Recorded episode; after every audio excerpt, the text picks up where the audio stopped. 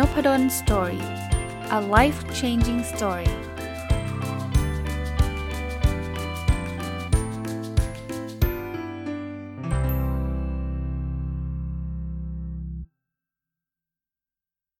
วัสดีครับ ยินดีต้อนรับเข้าสู่นพดล Story พอดแคสต์นะครับ ต้องบอกว่าเราก้าวเข้าสู่เดือนสุดท้ายของปี 2020 แล้วนะครับ ก็ยังเช่นเดิมนะ วันนี้ผมขอสลับเอาเนื้อหาในหนังสือเล่มเดิมที่ก็พูดมาเป็นปีๆเลย เพราะว่าหนังสือมันหนามาก แล้วก็มันมีแง่มุมที่น่าสนใจเยอะนะครับ คือ 1000 plus little things happy successful people do differently นะครับ เป็นหนังสือที่เขียนโดยคุณ Mark and Angel Chernoff นะครับวันนี้เนี่ยผมจะไม่ได้เอามาเป็นบทๆนะแต่ว่ามันมีมีหน้าอยู่หน้าหนึ่งนะครับ ผมว่ามันมันเป็นคำถามย่อยๆ หน้าเดียวเองนะครับ แต่มันเป็นคำถามที่น่าสนใจแล้วก็ตัวผมเองเนี่ยเหมือนกับพออ่านคำถามนี้แล้วผมก็มาถามตัวเองนะครับ วันนี้ก็เลยอยากจะนำมาฝากเผื่อท่านจะลองไปถามตัวท่านเอง เช่นเดียวกันนะเพราะฉะนั้นวันนี้จะเป็นการอ่านคำถามแล้ว ผมจะเอาคำตอบของผมมาเล่าให้ฟังด้วยนะครับ ว่าคำถามนี้เนี่ยสำหรับตัวผมเนี่ยผมจะตอบว่าอะไรนะครับ หัวข้อแล้วกันนะครับ มันไม่เป็นบทนะ อย่างที่บอกมันคือหน้าเดียว หัวข้อคือ productivity question to make you think นะครับ หรือคำถามที่มันเกี่ยวข้องกับ productivity เนี่ยนะที่จะทำให้เราได้คิดนะครับคำถามแรกครับเขาถามบอกว่า what could you avoid to improve your productivity ผมว่าเป็นคำถามที่ดีนะ แปลคำถามให้ฟังก่อน คือมีอะไรบ้างที่คุณควรจะลดลงอะหรือพยายามจะหลีกเลี่ยงอะเพื่อที่จะทำให้ productivity เราเพิ่มขึ้น ส่วนตัวเนี่ยพอเห็นคำถามนี้ก็อึ้งไปนิดหนึ่งนะ ว่าเออเฮ้ยเราไม่เคยคำถาม เราเคยมีแต่คำถามว่าจะทำยังไงให้ productivity เราเพิ่มขึ้น แต่เราไม่เคยถามว่ามันมีอะไรที่เราควรจะคอยคอยหลบหรือหลีกเลี่ยง เพื่อที่จะทำให้ productivity เราเพิ่มขึ้นเหมือนเหมือนเราชอบทำ to do list แต่เราไม่ค่อยชอบทำ to don't list นะนะพออ่านคำถามนี้เสร็จปุ๊บ อย่างแรกที่ผมคิดได้นะ ผมว่าโซเชียลมีเดียนะคือ หลายหลายครั้งเลย ถึงแม้ว่าตัวผมเองผมก็เล่าให้ท่านฟังแล้วนะครับ ว่าผมอาจจะเป็นคนที่พยายามจะหลีกเลี่ยงการใช้โซเชียลมีเดียในช่วงเช้านะ แต่ตอนเย็นผมก็ยังใช้ แล้วก็จะมีบางวันหลุดไปเป็นชั่วโมงก็มี เพราะฉะนั้นเนี่ยไม่ใช่แค่สมาร์ทโฟนอย่างเดียวนะ คือการเข้าไปสู่โซเชียลมีเดียอย่างเช่น ผมอาจจะเล่นเยอะ ๆ นะครับ คือ Facebook แล้วก็ Twitter นะครับ เล่นเนี่ยอาจจะไม่ได้โพสต์นะ แต่ว่าดูนู่นดูนี่ดูไปเรื่อยนะ มีอยู่ช่วงหนึ่งไปติด TikTok ด้วย คือเข้าไปก็ไม่เคยโพสต์นะครับ แต่มี account นะ แต่ว่าไม่เคยโพสต์นะ แต่ว่ามันมันก็สนุกดี มันเพลินดีจริง ๆ นะครับ เพราะฉะนั้นถ้าถามคำถามนี้เนี่ยผมลดลงบ้างเนาะ ถึงแม้จะเป็นการเล่นตอนเย็นก็เล่นให้มันน้อยหน่อยเนี่ย ผมอาจจะใช้เวลาในการเขียนหนังสือได้มากขึ้น ผมอาจจะเวลาอ่านหนังสือได้มากขึ้น ซึ่งบางคนบอกโอ้ยอ่านแค่นี้ยังไม่ไหมหรอ ผมก็คิดว่าถ้ามันลดโซเชียลมีเดียลงก็อาจจะได้มากกว่านี้ นอกนั้น ยังนึกไม่ออกนะครับ อันอันแรกที่ผมคิดว่ามันขึ้นมาอ๋ออาจจะมีอีกอันนึงคือซีรีส์เกาหลีนะผม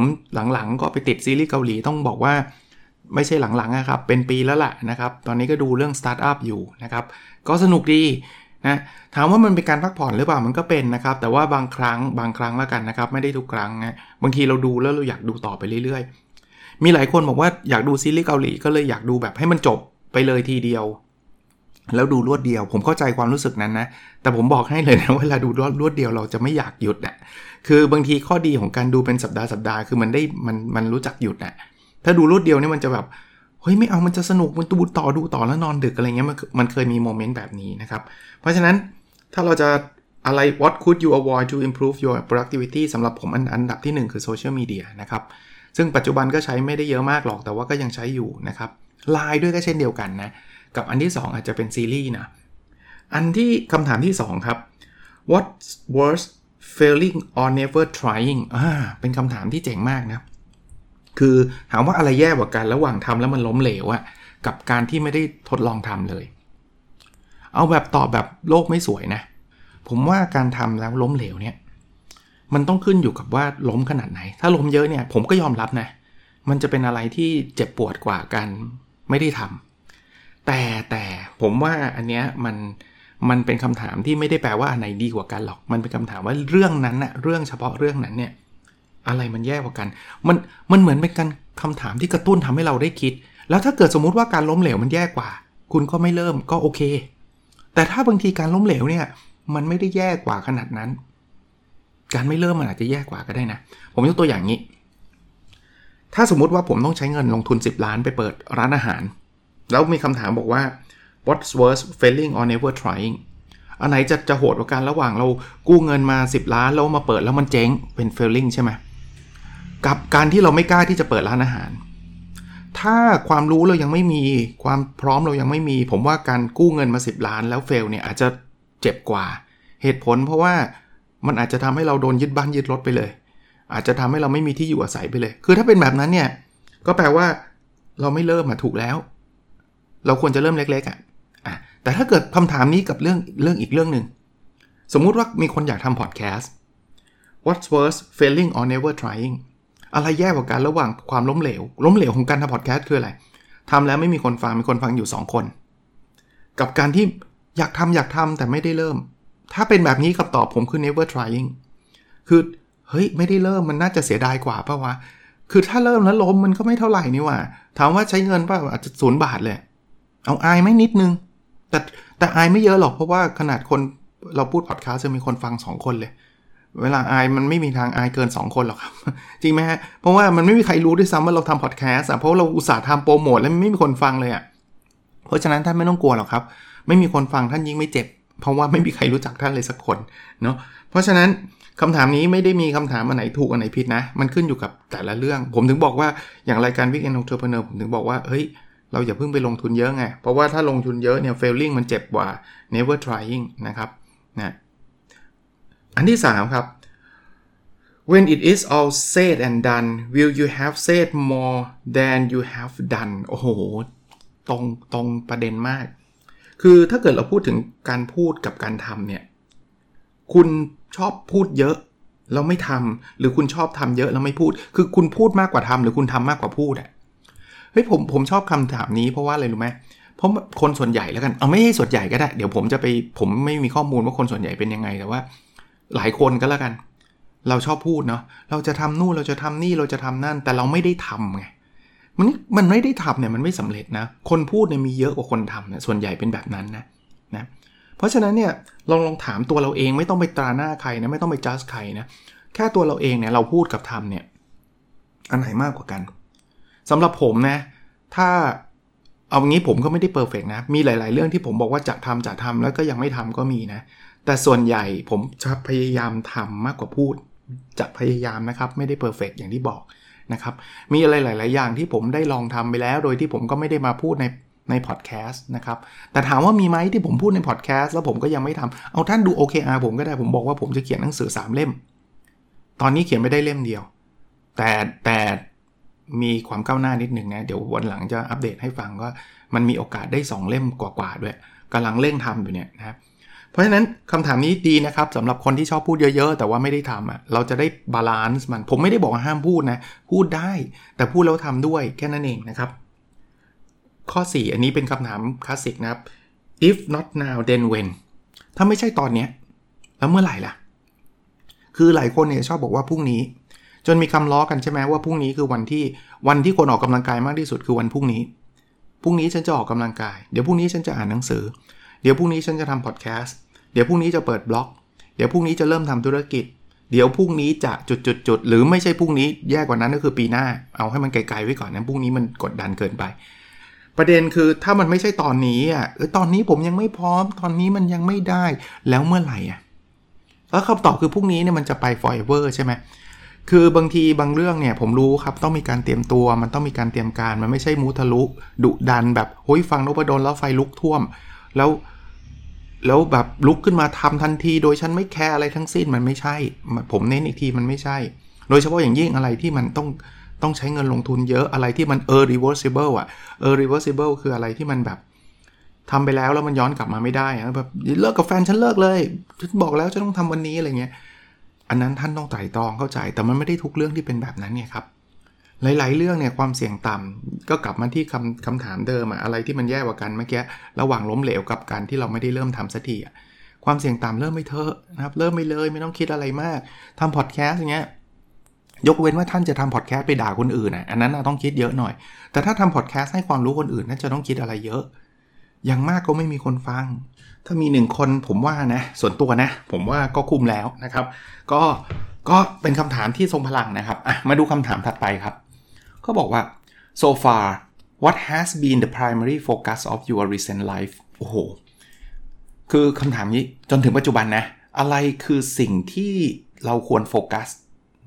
ในชีวิตเราอะในในในในยุคปัจจุบันไม่ต้องไปคิดเมื่อ 20 ปีที่แล้วนะ นะครับ what has been the primary focus primary focus คือสิ่งที่เราต้องโฟกัสที่ให้ให้ได้เยอะที่สุดนะคือไม่เคยถามตัวเองแบบนี้ถึงแม้ตัวเองจะทำเรื่อง OKR มาตลอดนะ ถ้าจะตอบเร็วๆ ก็คืออะไรที่มันอยู่ใน OKR ผมนั่นแหละครับ นั่นนั่นคือ primary focus แต่ถ้าเกิดจะแบบตอบให้เป็นธีมหลักๆเนี่ยนะ ผมว่า primary focus ผมตอนนี้น่าจะเรื่องการใช้ชีวิตกับครอบครัว ผมไม่ได้บอกว่าตอนนี้ผมไม่ได้มีเวลาให้กับครอบครัวเลยนะ แต่ผมว่า ช่วงชีวิตผมก็แล้วกันนะ ตอนนี้เนี่ยคุณพ่อคุณแม่ก็มีอายุเยอะนะ แล้วก็ลูกๆก็เติบโตขึ้นมาเนาะเดี๋ยววันหนึ่งเขาก็ไปเรียนต่างอาจจะอาจจะนะครับไม่แน่ใจ แต่ว่าก็อาจจะไปต่างประเทศ อาจจะต้องไปเรียนมหาวิทยาลัยไอ้มหาเลมหาวิทยาลัยนี่เรียนอยู่แล้ว คือเวลาอยู่กับครอบครัวเนี่ย ที่มันเป็นโมเมนต์แบบนี้อาจจะเป็นเวลาที่ที่เป็นเวลาที่ที่ดีอะเอางี้แล้วกันนะครับ ถ้าถามผมนะเร็วๆเลยนะ primary focus ผมน่าจะเป็นการ spend time ไม่ได้แปลว่าผมจะเลิกทำงาน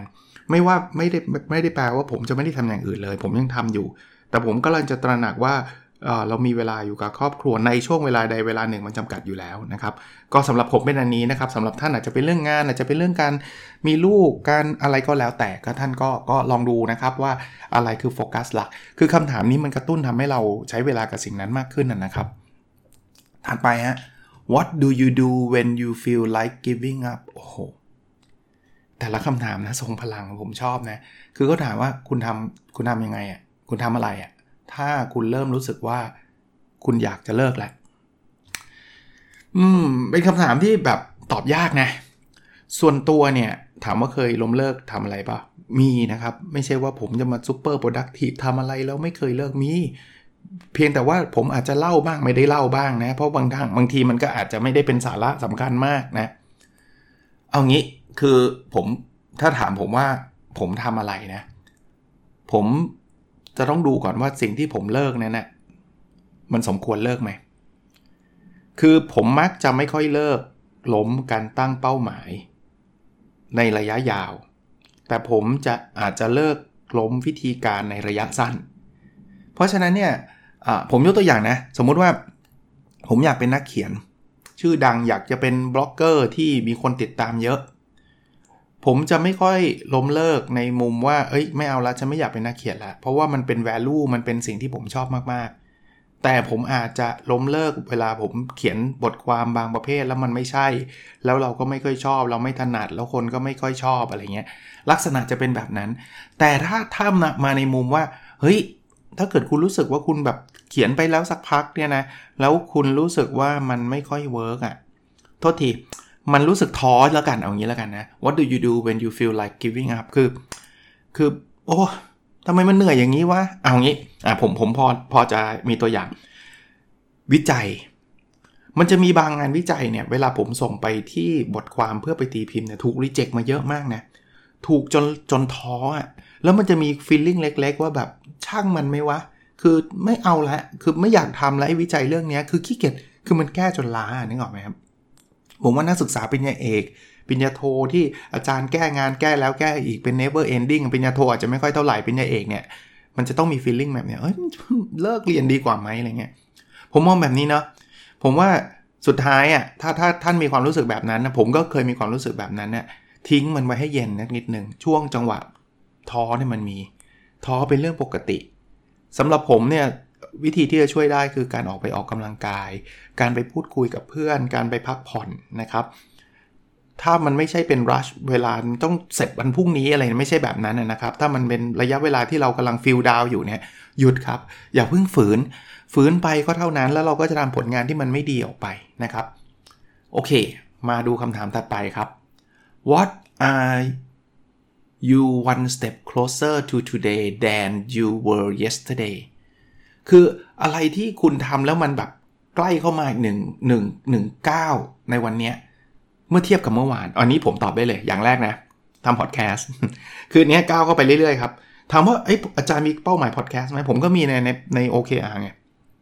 ว่าอยากให้มีคน subscribe ให้ได้ 50,000 คนนะครับ ถ้าใครฟัง episode นี้แล้วอยากให้ผมก้าวเข้าไปได้ใกล้อีก รบกวนแชร์ให้หน่อยนะฮะ ขอบพระคุณมากนะครับ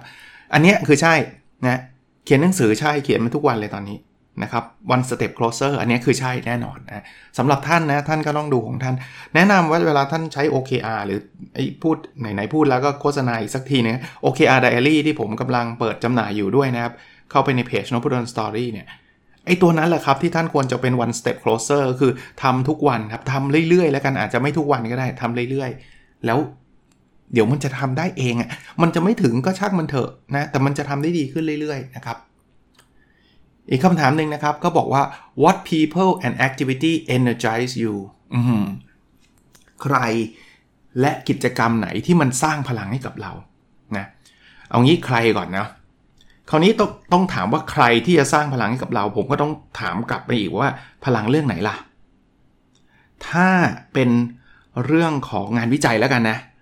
คนที่จะสร้างพลังให้กับผมก็คือนักวิจัยเก่งๆอะที่ผมเห็นเขาได้รับการตีพิมพ์ แล้วเราได้ชื่นชมแบบโอ้คนนี้เก่งว่าอ่านงานแล้วอยากจะเป็นคนนี้ อยากจะทำได้แบบนี้อะไรเงี้ยนะผมผมมีนะครับมีอาจารย์ที่แบบอยู่ในฟิลอะนะครับ ที่แบบเราชื่นชมอะไอดอลอะอ่าอันนั้นท่านก็ลองไปหานะครับ นั่นคืออาชีพการงานของท่านนะที่ท่านอยากจะมีอยากจะเป็น หรืออย่างนี้ผมแนะนำคนที่อยากลดน้ำหนักอะ่ะ ท่านลงไปดูดาราสักคนหนึ่งที่ท่านแบบปลื้มมากอะ่ะแบบเฮ้ยเฮ้ยอยากคุณแบบนี้อะไรเงี้ย ครั้งหนึ่งนะนี่ครั้งหนึ่งนะ แต่ตอนหลังๆ เอาตรงๆ ผมไม่ค่อยได้ติดตามดาราฮอลลีวูดสักเท่าไหร่นะ ครั้งหนึ่งนานมาแล้วแหละแบบโอ้โหแบบอยากเป็นแบบคีโนลีฟว่ะคือคืออารมณ์นั้นอะ่ะคืออารมณ์แบบอย่างเงี้ย แล้วมันจะทำให้เราแบบออกไปวิ่งเราเราจะลดอาหารได้เพราะเราแบบเอออยากจะหุ่นแบบนี้อยากจะหล่อแบบนี้อะไรแบบนั้นนะครับ ส่วน activity ที่ energize ผมมากที่สุดเนี่ย ผมต้องบอกว่ามีอยู่2อสอย่างหนึ่งคืออ่านหนังสือ บางคนบอกอ่านหนังสือมันน่าจะสงบไม่นะครับ อ่านหนังสือเนี่ยไฟลุกท่วมจริงนะ ท่านท่านสังเกตผมไม่รู้นะ วันนี้ท่านสังเกตผมหรือเปล่าผมว่าวันนี้ผมมีพลังพอสมควรเลย ในการอ่านหนังสือเล่มนี้แล้วก็มารีวิวให้ท่านฟังเนี่ย energize ผมทำ podcast energize ผมส่วนใหญ่ จะถามว่าทุกตอนมามี ผมเชื่อว่าท่านอาจจะเคยฟังบางตอนที่เสียงผมอาจจะเหนื่อยมาก เพราะว่ามันห้าทุ่มแล้วแล้วพรุ่งนี้จะต้องลงแล้วก็ไม่มีเวลาเลยก็ต้องรีบมาพูดอะไรเงี้ยก็มีแต่น้อย ส่วนใหญ่เนี่ย เวลาอัดพอดแคสต์คือเวลาแบบตรงๆนะไม่ได้โม้นะเวลาแห่งการรอคอยผมเลย คือผมถึงบอกไงพอดแคสต์มันไม่มีไรายได้ก็ก็ยังทำนะแต่ว่าถ้ามีก็ดีแน่แน่นอนเดี๋ยวเดี๋ยวเอาไว้วันหลังหาเอาช่วงปีใหม่นี่แหละ จะลองหา business model ของ podcast ที่สนุกสนุกมาลองทำดูนะครับ โอเค อันสุดท้ายละ what are you glad you quit อะไรที่คุณรู้สึกมีความสุขตอนคุณเลิกอะมีฮะ ผมบอกได้เลย พวกคณะกรรมการผมไม่ได้บอกทุกชุดนะไม่ไม่เดี๋ยวบางคนฟังอาจารย์นพดลแล้วเราก็อยู่กรรมการชุดเดียวกับอาจารย์อาจารย์ต้องเกียรติกรรมการชุดเราแน่นอนไม่ใช่นะครับ แต่จะมีในอดีตละกันในอดีตอ่าผ่านไปนานแล้วนะก็มีครับที่แบบเรารู้สึกว่าเราไม่ไม่ไม่ได้คอนทิบิวอะไรมากมายอะแล้วเราก็รู้สึกว่าเออจริงๆเราไม่ควรเซเยสตั้งแต่แรกอะไรเงี้ยมีครับในอดีตมีนะครับ ต้องบอกแบบนั้นแล้วเราก็รู้สึกว่ามันไม่เหมาะกับเรา แล้วมัน win-win เลยนะที่เราเราเราเรารู้เขาเรียกว่าตอนนั้นน่ะเป็น Mr. Yes Man อะอย่างที่บอกอะคือคือ ใครเซเชิญอะไรเป็นหมดทุกอย่างทั้งทั้งที่จริงๆเราก็รู้ว่าเราอะอาจจะยังไม่ใช่เนาะแล้วเราก็ไม่ได้ contribute มากนะแล้วก็สุดท้ายเนี่ยเราก็ก็แต่ก็ทำจนจบนะทำจนจบ แต่ว่ามันก็ไม่ค่อย อย่างที่บอกอะไม่ไม่ไม่มันมันก็แค่รู้สึกว่าเออโอเคแล้วจบแล้ว แล้วก็เตือนตัวเองก็แล้วกันว่าเอ้ยวันหลังไม่ไม่เอานะ วันหลังคือถ้าถ้าไม่ใช่ต้องรีบบอกเขา อย่างนี้น่าจะดีกว่าแล้ว ผมก็ยึดหลักนี้มาตลอดนะครับ เอาละวันนี้ผมสรุปให้ฟังนะ ท่านไปถามตัวท่านเองนะคำตอบที่ผมตอบมันคือคำตอบเฉพาะตัวผมนะครับสำหรับตัวท่านผมคิดว่าน่าจะได้คำตอบอาจจะหลากหลายแตกต่างจากผมแน่นอนนะทวนคำถามให้ฟังนะคำถามแรกนะครับ อะไรที่คุณควรจะหลีกเลี่ยง ถ้าเกิดคุณต้องการที่จะพัฒนาหรือเพิ่ม productivity ของคุณนะครับคำถามข้อที่2นะครับ ในเรื่องใดเรื่องหนึ่งนะอะไรแย่กว่ากันระหว่างความล้มเหลวทำแล้วมันไม่เวิร์กกับการที่เราไม่ได้เริ่มทำสักทีคำถามข้อที่3นะครับถ้าเทียบกันระหว่างพูดกับทำเนี่ยคุณทำอะไรมากกว่ากัน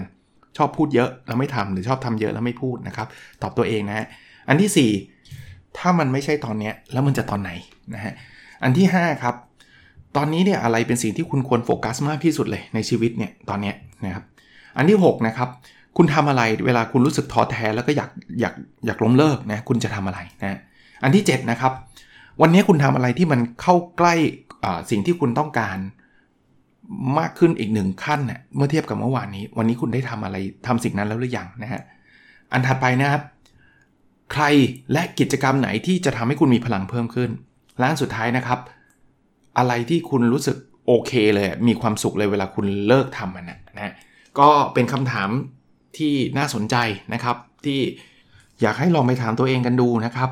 หวังว่าน่าจะเป็นประโยชน์นะครับ แล้วเราพบกันใน episode ถัดไปครับ สวัสดีครับ